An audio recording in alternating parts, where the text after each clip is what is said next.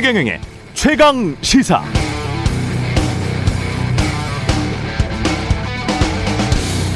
네, 저도 인터넷 영상으로 본 건데요. 유럽 어떤 나라의 여성 국회의원이었는데 이민자였습니다. 백인 위주의 나라에서 돋보이는 외모였죠. 그런데 이 여성 의원에게 일부 인종주의자들의 혐오 발언, 편견, 배제, 미움으로 찌든 문자, 편지들이 막 오는 겁니다. 아무런 잘못도 없는데 일방적으로 당했던 것이죠. 그런데 이 여성 의원이 어떻게 대처를 했나? 편지를 쓰고 문자를 보낸 인종차별주의자들을 직접 찾아갑니다. 또는 자신의 집으로 오라고 초대를 합니다. 그리고 자신이 직접 만든 음식을 나누면서 함께 식사를 하죠. 왼뺨 때리니까 오른뺨을 내민 셈인데 투표권 가지고 위세 떨면서 혐오 발언 쏟아내던 인종차별주의자들의 고개가 숙여졌습니다. 사랑으로 포용하고 설득한 거죠. 우리나라에도 비슷한 사례가 있습니다. 심지어 우리는 인종, 민족도 같은데 지속적인 욕설, 혐오 발언을 국회의원들에게 하는 사람들이 있습니다. 특정 정치인들을 배제시키려고 합니다.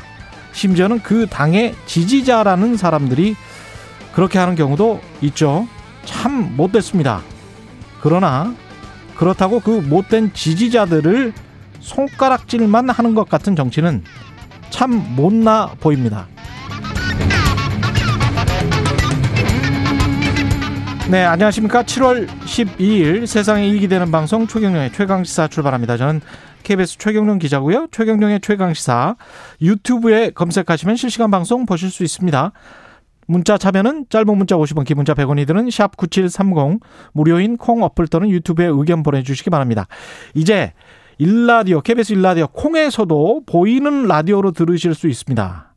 콩 앱 켜시고 일라디오 채널 화면 하단에 있는 캠코더 비슷하게 생긴 캠코더 마크 누르면 일라디오 생방송을 보이 생방송으로 보이는 보이는 라디오 보실 수 있습니다. 저 보입니까? 예, 보입니까? 예. 의견 보내주신 분들께 시원한 커피 쏘고 있고요. 예. 뜨아, 아아 다 쏩니다. 베스트 의견 보내주신 분들에게는 아이스크림 케이크도 쏩니다. 오늘 1부에서는 윤석열 전 검찰총장 부인 김건희 씨의 논문 표절 의혹, 열린민주당 강민정 의원과 자세히 짚어보고요. 2부에서는 최고의 정치 더불어민주당 강훈식 의원, 국민의힘 성일종 의원 만납니다.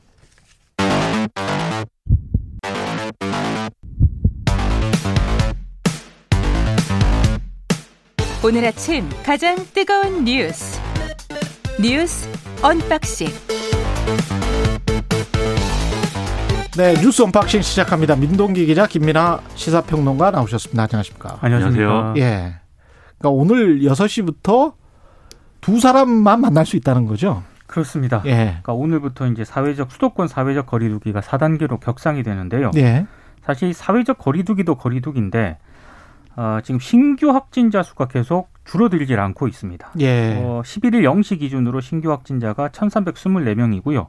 5일 연속 신규 확진자가 1,200명을 넘었습니다. 음. 그리고 지금 이 신규 확진자도 좀 우려가 되는 그런 대목이긴 한데 비수도권 지역에서도 코로나19 확진자가 지금 증가하고 있거든요. 예. 역시 11일 0시 기준으로 비수도권 확진자가 316명으로 집계가 됐는데요.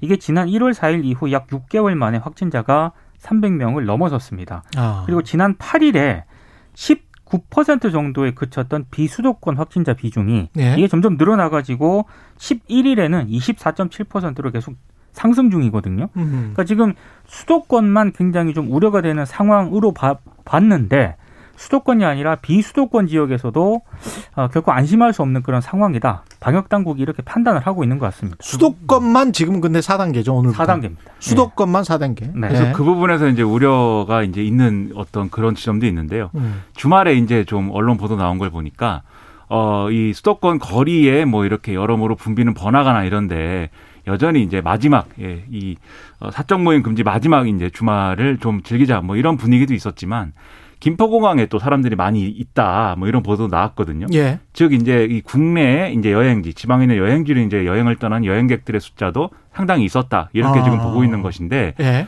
그러니까 이 수도권에서는 거리두기가 단계가 높기 때문에 거리두기 단계가 상대적으로 낮은 부분으로 그런 지역으로 일종의 풍선 효과가 발생할 수도 있다. 이 우려가 지금 있는 것 같아요. 여기다가 이 우려를 좀 키우는 부분 중에 하나가 이 지금 계속해서 발생하는 확진자 중에 또 어, 델타 변이 바이러스 이제 감염 사례가 계속 늘어나고 있다는 점에서 음. 이게 좀 더 전염성이 강하니까 이런 부분이 또 이제 좀 우려가 된다 이런 얘기도 나오고요.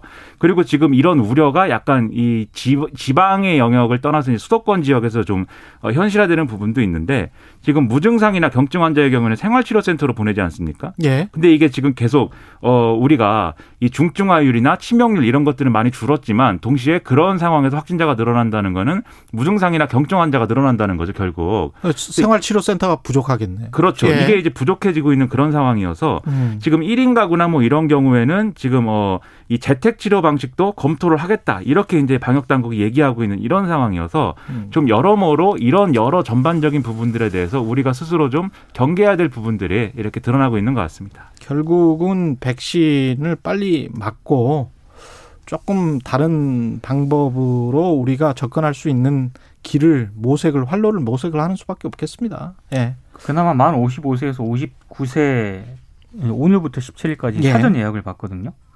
근데 지금 새벽에 잠깐 또 사이트가 다운이 됐다라고 합니다. 예. 그러니까 워낙 많은 사람들이 지금 불안하다 보니까 음. 이 사전 예약을 신청하기 위해서 사이트에 접속을 했다가 이제 잠깐 뭐 접속 불량이 되는 그런 사태가 벌어졌는데 지금은 또 괜찮아졌다라고 하거든요. 만 55세부터 59세까지가 몇백만 명 정도 되죠? 352만 4천 명 350만 명 정도 예. 되니까요. 예. 어, 다 그런 건 아니겠지만 많은 음. 분들이 지금 워낙에 이제 확진자가 늘, 늘어나고 있다 보니까 그렇죠. 예. 아, 백신을 빨리 맞아야겠다 이런 판단을 하신 것 같아요. 그래서 일시적으로 음. 막 몰렸다가 지금은 좀 소통이 원- 원활해졌다고 합니다. 면역 효과도 좀 있으니까. 그렇습니다. 예. 다만 이제 백신 수급이 원활하게 돼야 되는데 지금 7월 한 말까지 실질적으로 이제 좀 백신 수급이 약간 좀 어려운 부분들이 있을 것 같아요. 그래서 원래 우리가 백신 수급만 원활하게 되면 하루에 음. 막 100만 명씩 또 맞출 수가 있기 때문에 그랬죠. 350만 명 뭐 3일이면 끝납니다. 그게. 음, 근데 음. 이제 수급의 문제 때문에 약간 시간이 좀 더 걸릴 수가 있어서 이 부분이 좀 우려가 되는데 예. 전문가들은 좀 이 백신 이 접종 시기를 앞당길 수 있는 방법이 있으면 음. 예, 그렇게 좀 빨리 좀 방법을 마련하는 게 좋겠다는 얘기를 하고 있는데 예. 뭐 당장은 뾰족한 수가 없어 보여서 이 부분들이 좀 우려가 되죠. 그러니까 이게 백신이 무슨 뭐 분기별로 우리가 계약을 했었잖아요. 네. 분기의 중순이나 말렵쯤에 항상 들어오더라고요. 지난번에도 보니까 2분기 때도 보니까. 그러니까 이번에도 분명히 8월 한 중순부터 많이 들어올 것 같아요. 특히 이달 네. 말부터요. 예. 어, 물량이 많이 들어옵니다. 이달 말부터 네, 그러니까 7월 7월 한 네. 달이 약간의 그 공백 기간이 공백기가 있는 있는 거네. 예.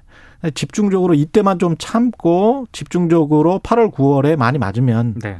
우리가 그 정재훈 교수 그때 이야기했던 것처럼 8월 말이나 9월 초쯤 되면 1차 접종자가 한 60% 그때 될 것 같다고 음. 그러더라고요. 그때 되면 조금 어떤 활로가 보이지 않을까 그런 생각도 해보고요.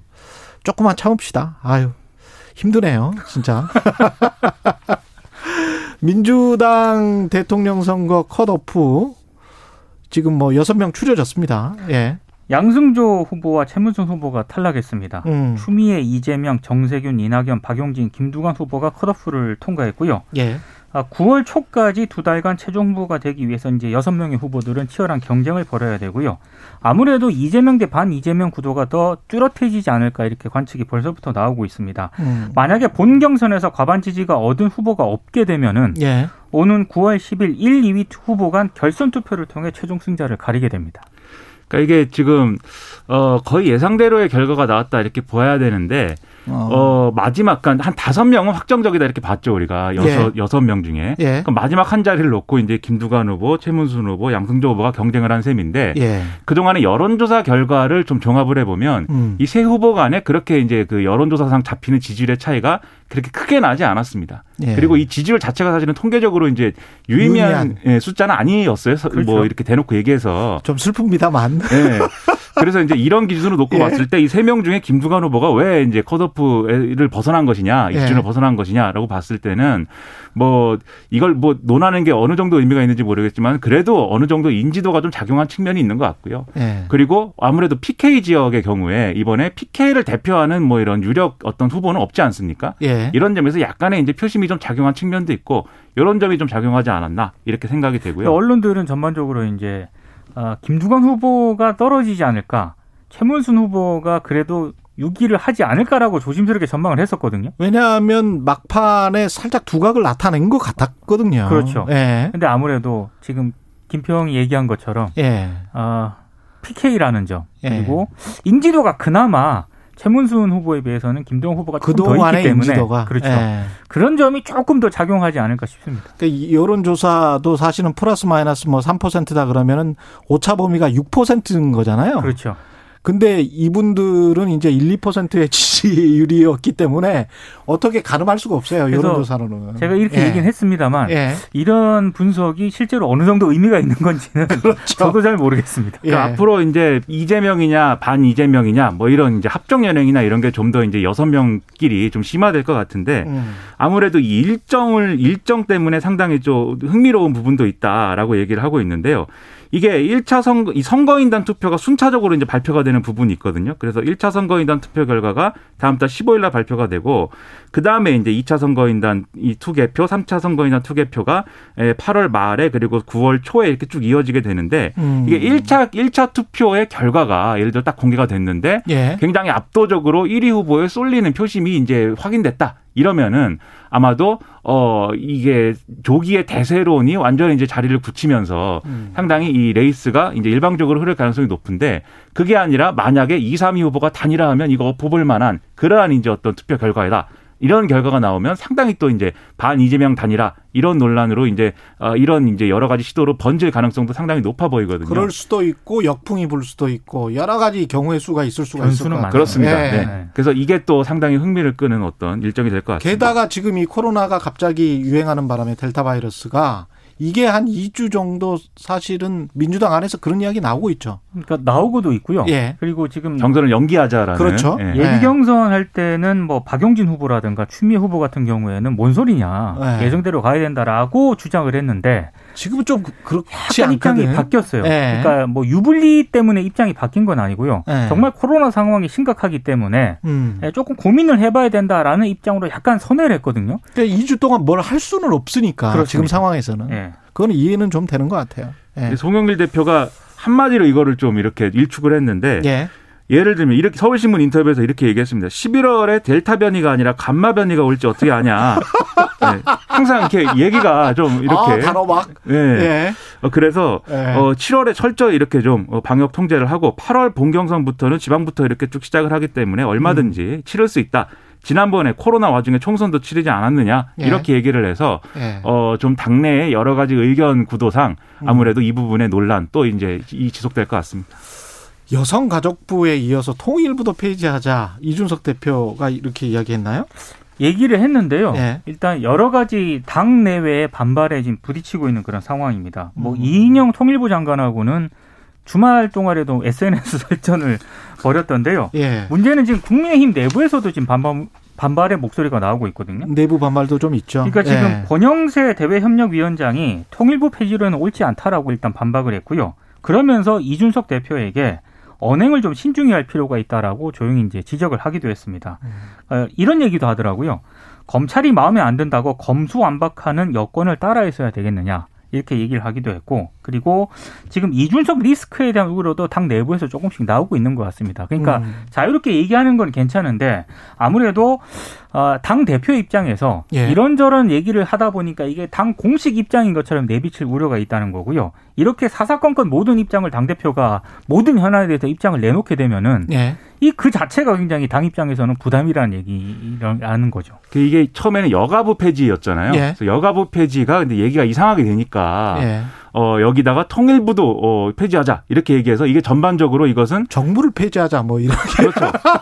전반적으로 이것은 작은 정부론이지 예. 우리가 무슨 뭐 이대남 표심을 노리고 뭐 하는 그런 정치 캠페인이 아니다 이렇게 지금 간 거거든요 얘기가. 예. 근데 이 작은 정부론이라는 건 사실 이명박 정권 때 음. 이명박 대통령이 당선되면서 사실은 꺼냈던 얘기기도 하고 실제 예. 그때 통일부랑 여가부가 폐지 대상에 올라가지고 음. 논란이 컸습니다. 근데 결국은 폐지를 못, 지켜, 못 시켰어요. 그리고 청와대 조직도 슬림하게 가자 이래가지고 다 이렇게 축소를 했는데 예. 결국 다시 다 되살렸거든요. 그렇죠. 있을만 해서 있는 겁니다, 다. 네, 무조건 다 없애면 어떻게 합니까? 약간 그런 측면도 있는 것 같아요. 이게 예.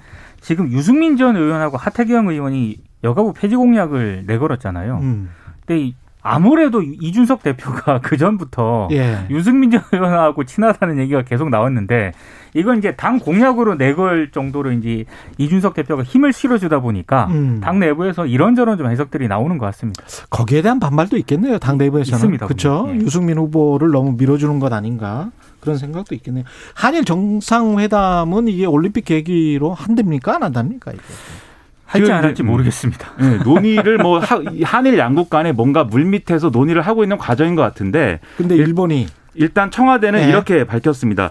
이게 일본이 지금 언론을 이용해 가지고 일본 정부가 굉장히 예. 얘기를 어렵게 만들고 있는데 이렇게 하지 마라. 지금 우리는 분명히 성과가 있는 한일 정상회담을 해야 일본에 갈 수가 있다. 문재인 대통령이 음. 이렇게 했거든요. 왜냐하면 우리는 어쨌든 도쿄 올림픽에 참 이 개막식에 이 대통령이 갈 테니까 대신에 거기서 정상회담을 해가지고 그동안에 이제 한일 간의 문제였던 위안부 강제징용 피해자 등의 과거사 문제나 그리고 일본의 수출 규제 문제나 또 후쿠시마 원전 오염수 방류 이런 문제에 대해서 결론을 낼 수 있는 음. 실질적인 정상회담을 같이 하자. 그래야 우리 갈 수 있다. 이렇게 얘기하고 있지만 예. 일본은 그냥 문재인 대통령이 일본의 이제 그 도쿄 올림픽 개막식에 참석을 하는 것이고 이 과거사 문제라든지 이런 것들을 논하는 정상회담은 우리가 할 의향이 없다라는 취지의 이런 얘기를 언론에다 계속 흘리고 있는 그런 상황이거든요. 예. 그래서 일본 언론 보도만 보면 우리가 굉장히 지금 이제 일본의 바지가랑이를 잡고 이제 매달리고 있고 것처럼. 예. 네. 그 일본에서는 그냥 오면 뭐 우리가 잘해줄게 정도의 음. 이런 얘기를 하고 있는 것처럼 비춰지고 있지만 실질적으로는 도쿄올림픽에 왔으면 좋겠는 기분이 있겠죠 일본도 예. 많은 정상들이 오면 좋은 거니까요. 음. 이두 개를 가지고 사실은 협상을 하는 과정인 것인데 뭐 잘못 이제 얘기가 되고 있는 그런 측면이 있는 것 같습니다. 그러니까 일본 정부가 일본 언론 통해서 자신의 입맛에 맞게 계속 그런 식으로 이제 보도를 하다 보니까 예. 정보를 흘리다 보니까 음. 청와대나 우리 외교부 쪽에서 강하게 반발을 하는 것 같고요. 그리고 지금 흥행이 일본 도쿄올림픽 자체가 그렇죠. 무산 되다시피 하지 않았습니까? 그럼 일본이 내세울 거는 외국 정상 많이 오는 것밖에 없거든요. 음. 아, 아마 그런 점을 최대한 부각시키려고 하는 것 같은데 우리 정부에 대해서는 일본이 유독 좀 삐딱하게 보는 것 같아요. 우리도 이제 음. 고민이 없는 건 아니에요. 그렇죠. 어쨌든 그렇죠. 북한 문제, 중국 문제 이런 것들을 미국하고 돼- 예, 되죠. 미국하고 잘 예. 풀어야 되기 때문에 음. 그러려면 일본하고 관계 개선을 먼저 해라라는 게 미국의 요구니까 그렇죠. 이걸 받아들여야 되는 점이 첫 번째가 있고 두 번째는 지금 어쨌든 일본하고 꼬인 관계를 문재인 대통령 임기 내에 풀고 음. 다음 정부는 좀 산뜻하게 출발시키고 싶은 그런 마음도 지금 정부에 있는 거거든요. 음. 어쨌든 협상이 잘 돼야 되겠습니다. 뉴스 unboxing 민동기 기자 김민아 시사평론가였습니다. 고맙습니다. 고맙습니다. KBS 일라디오 최경영의 최강시사 듣고 계신 지금 시각 7시 37분입니다.